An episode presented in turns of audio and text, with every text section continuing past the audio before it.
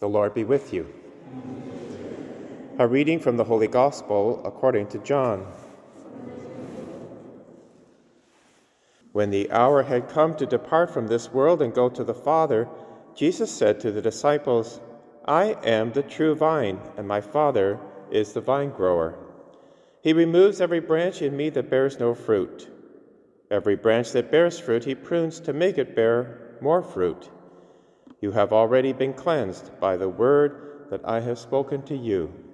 Abide in me as I abide in you. Just as the branch cannot bear fruit by itself unless it abides in the vine, neither can you unless you abide in me. I am the vine, you are the branches. Those who abide in me and I in them bear much fruit, because apart from me you can do nothing.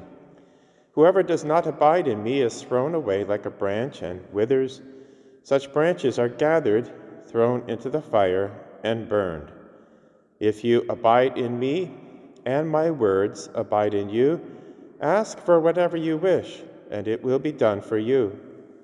My Father is glorified by this, that you bear much fruit and become my disciples.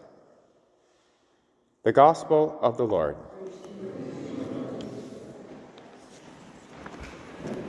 In today's first reading, we come to the midpoint of the Acts of the Apostles, chapter 15. And there's a very important decision that has to be made that could potentially fracture the church right from the beginning and basically destroy it. And that decision was what to do with the Gentiles, because many Gentiles were experiencing the outpouring of the Holy Spirit. And for the Jews, this was difficult because they, especially the Pharisees, felt that only they would be the chosen people. Well, some of the Pharisees said, yes, the Gentiles can come into the church, but they have to abide by the law of Moses, including the ceremonial aspects of the law, circumcision, dietary regulations, and so forth. Well, as you can imagine, that would be a major stumbling block. How is this going to be resolved? Well, God foreknew that there would be these types of major factions that needed to be united, and so he built his church on Peter and said that this is the rock upon which my church will be built, and I give him the keys. Whatever he binds on earth will be bound in heaven, whatever he looses on earth will be loosed in heaven. In tomorrow's version of this same chapter 15, we get the rest of the story. First of all, Paul and Barnabas, who are confronted with this problem, know that they can't resolve it, so they bring it back to Jerusalem to the apostles and bishops. And that's where Peter is. And then Peter stands up in this ecumenical council and he says, My brothers, you know that in the early days God made a choice among you that I should be the one through whom the Gentiles would hear the message of the good news and become believers. And God, who knows the human heart, testifies to them by giving them the Holy Spirit, just as He did to us. And in cleansing their heart by faith, He has made no distinction between them and us. Now, therefore, why are you putting God to the test by placing on the neck of the disciples a yoke that neither our ancestors nor we have been able to bear? On the contrary, we believe that we will be saved through the grace of our Lord Jesus Christ just as they will. And that was the decision.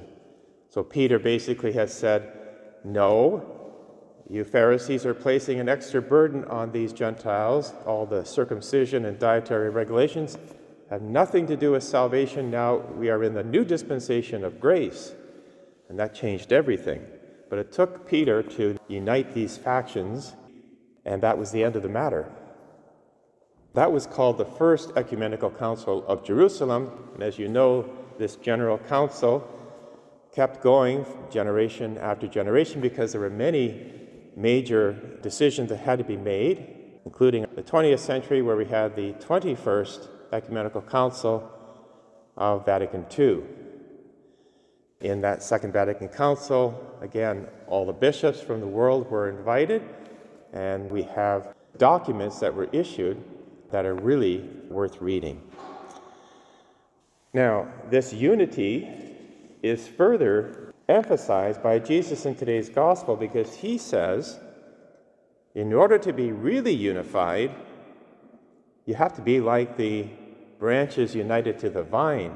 I am the vine, and you are the branches. And if you abide in me as I abide in you, you can ask anything, and I will do it through you.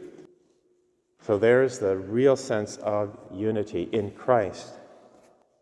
Now, this word abide is repeated eight times in the gospel. It has really a couple of senses. It can mean just the passive sense, in which, let's say, you park your car in the garage. Your car is said to abide in the garage, but it does nothing. It's just sitting there in the garage. But the other sense in which abide is used, which is how it's used here, is a very active sense in which we abide in Christ as the vine and the branches, and there's a dynamism.